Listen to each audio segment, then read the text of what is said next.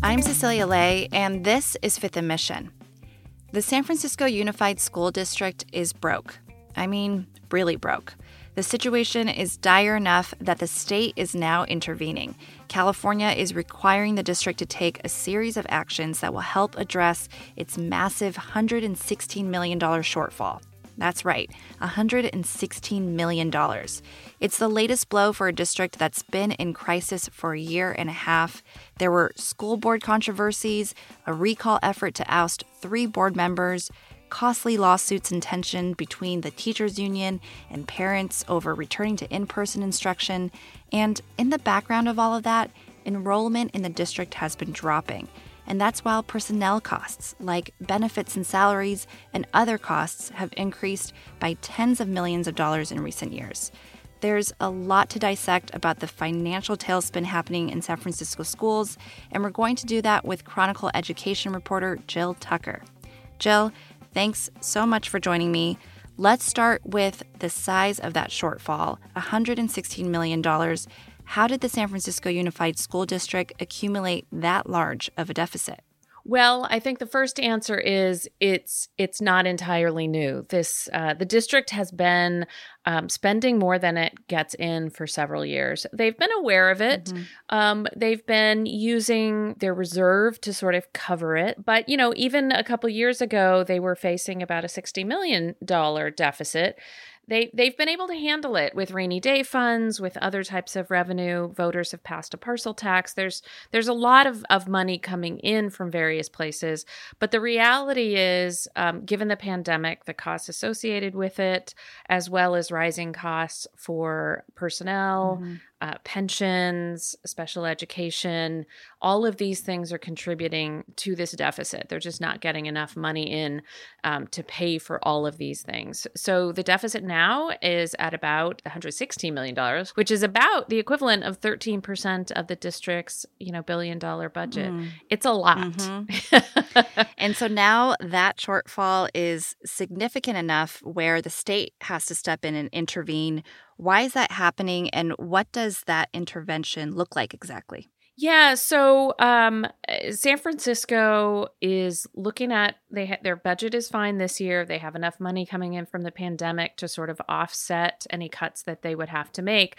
But what the state is looking at is a year or two in the future, and if they look at the district's projected budget and they believe that it cannot pay its bills, it goes into this qualified status. Mm-hmm. And that's when, for a district like San Francisco, which is both a county office of education and a district, the state has to step in by law and um, ask for certain things to happen to prevent the district from essentially going bankrupt. Mm-hmm. Now, in other cases, there are 13 other districts in the state that are sort of in the similar situation, um, but their county offices of education are overseeing that. They're all in varying degrees of, you know, being able to pay their bills, whether it's this year or in the future years.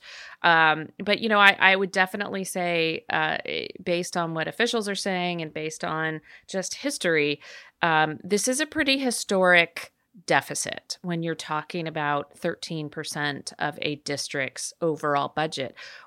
You know, looking at what you have to cut in order to balance your budget. And is there a sense of how they will do that, or is that going to be guided by the state's sort of technical assistance? Yeah, so there's certain, you know, the law sort of governs what uh, a county or the state can do when a district gets into this situation but immediately it will require fiscal experts to come in and and uh, work with the district to try to figure out um, you know where cost savings are um, you know what they need to do to balance their budget.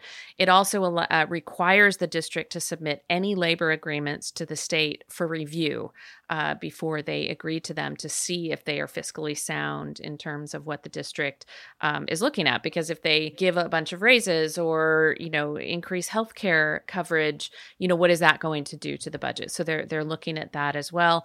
Um, the district has to now submit a, a budget balance plan uh, by December 15th. And if they don't, it's possible the state could then withhold the pay of the superintendent mm. and the school board. So there's a lot of little legally binding things that the state can do, that the state must do. But basically, it's it's kind of putting the screws to the district to really um, make some serious decisions so they don't land in bankruptcy and and estate takeover, which um, which is terrible. I mean, other districts that have had that, it means that there is no local control. There is a state administrator. There mm. is no school board control. A state official comes in, and their sole job is to um, make the district fiscally solvent. And of course, that isn't what families and teachers and people in the district want to see. Right. You know, they want that local control, and the state strips it if there's a takeover. Is it too early to know what impact this might have on students? I'm sure parents, families hearing this news might be very concerned. Yes, I mean, you know, we'll see in the coming months um, exactly what the district plans to do to balance the budget. Um, but the reality is, um, they already made cuts. They made 20, I think it's 24, 25 million dollars in cuts um, to the central office mm-hmm. uh, in the fall to balance the budget. So, you know, that means they've already cut positions. And, and what we're hearing, frankly, you know, from teachers in the teachers union is that they can't get anyone in, in human resources to call back mm because there are, there isn't enough staff in the, in the district office now based on those cuts. Um, the school board required the superintendent to keep all cuts away from the classroom. Mm-hmm. But the reality is, you know, I, I think we're going to be seeing some some cuts at the school level. Um, the the district has seen declining enrollment. They've lost about two thousand students in the last five years. Mm-hmm.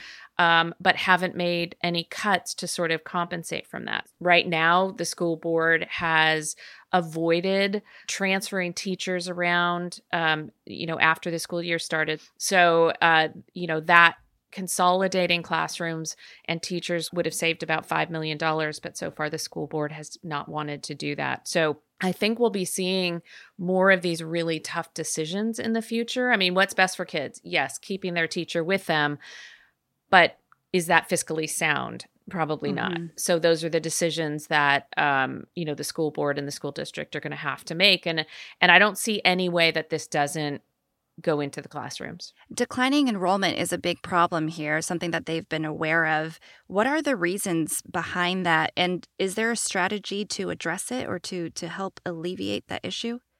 Yeah, you know, uh, for years the district actually was seeing increasing enrollment, and then um, you know it started to go down a little bit. But really, the pandemic has hit hard. Mm-hmm. They lost a lot of students, a lot of kindergarteners, and and they aren't seeing them come back now that schools are are in person.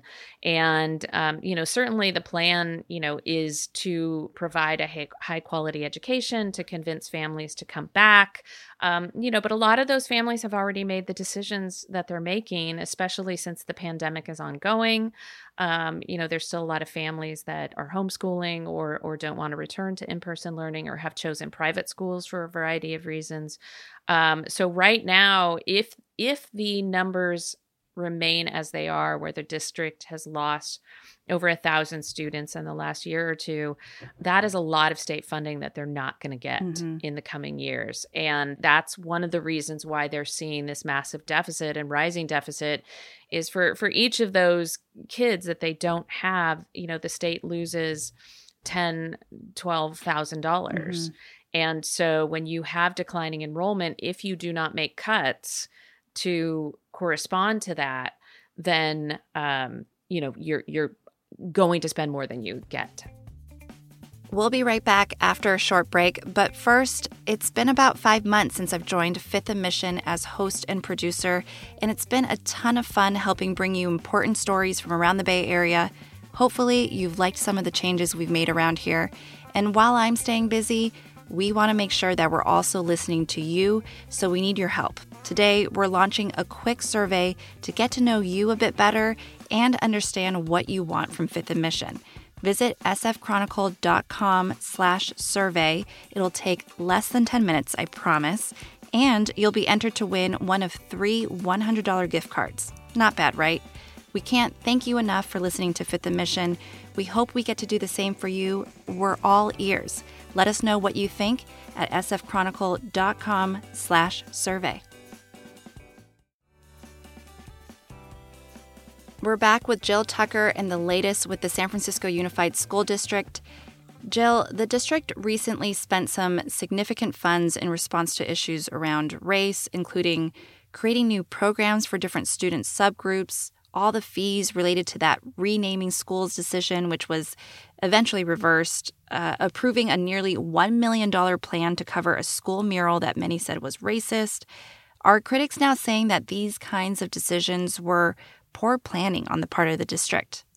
Yes, you know, I think um, a lot of critics are are concerned that the school board has had magical thinking if you will as as one former school board member told me that that they really have not buckled down to face this massive deficit and and that's you know by their actions where they're creating new programs um, that cost money mm-hmm. and staff and in in one case um, they voted to hire a school board liaison which they haven't hired yet so they're not spending that money but you know that's that's sort of a budgeted position because they wanted sort of their own person um, to to you know uh, work with the school district and and so when you're looking at things like that it, it raises questions of are you really taking this seriously because you know instead of looking at what is fiscally sound you're actually increasing the amount of money mm-hmm. that the district is spending mm-hmm. as opposed to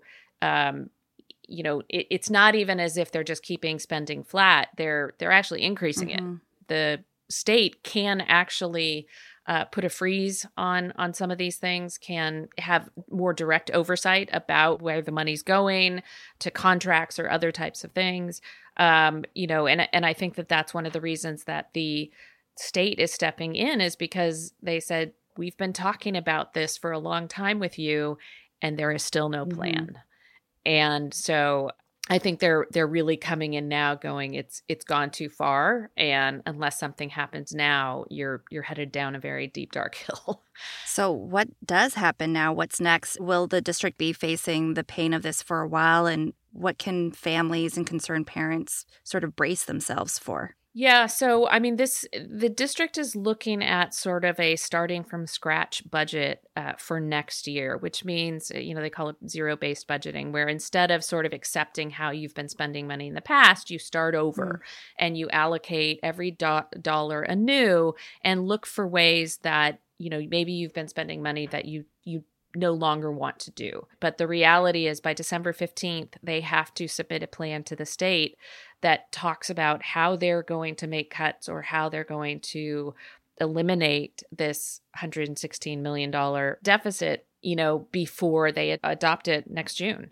And so it's it's a long haul and and they will be taking feedback from the public about where they want to make these cuts or or how they want to do this. Um, you know, but I I don't think there is any magical source of funding that is going to um, erase this deficit for years to come. It's not just one time. It's this rolls over every year. So you have to make the cuts. You can't just save it in one time. You have to make the cuts permanent so that you can um, balance the budget the year after that and the year after that. So their their proposal of how to tackle this is December 15th right around the corner then. Yeah, they basically have 2 months to come up with a very serious plan that tells the public how they are going to come up with you know more than a hundred million dollars so far there hasn't been a lot of information on how that's going to happen and where it's going to come from at a recent meeting the school board was talking about how they don't want any cuts to classrooms mm-hmm. And uh, but if all your money is mostly in the staffing teachers and spending in classrooms um, there there just simply isn't enough money at the central office to make up that amount of money mm-hmm. so it has to come from somewhere I know you'll be keeping an eye on it for us. Jill, thank you for your reporting and for chatting with me about it. Thank you. Jill Tucker is the Chronicle's education reporter. You can find her story about the financial crisis of the San Francisco Unified School District at sfchronicle.com or on the Chronicle app. Thanks to Karen Creighton for producing this episode and to you for listening.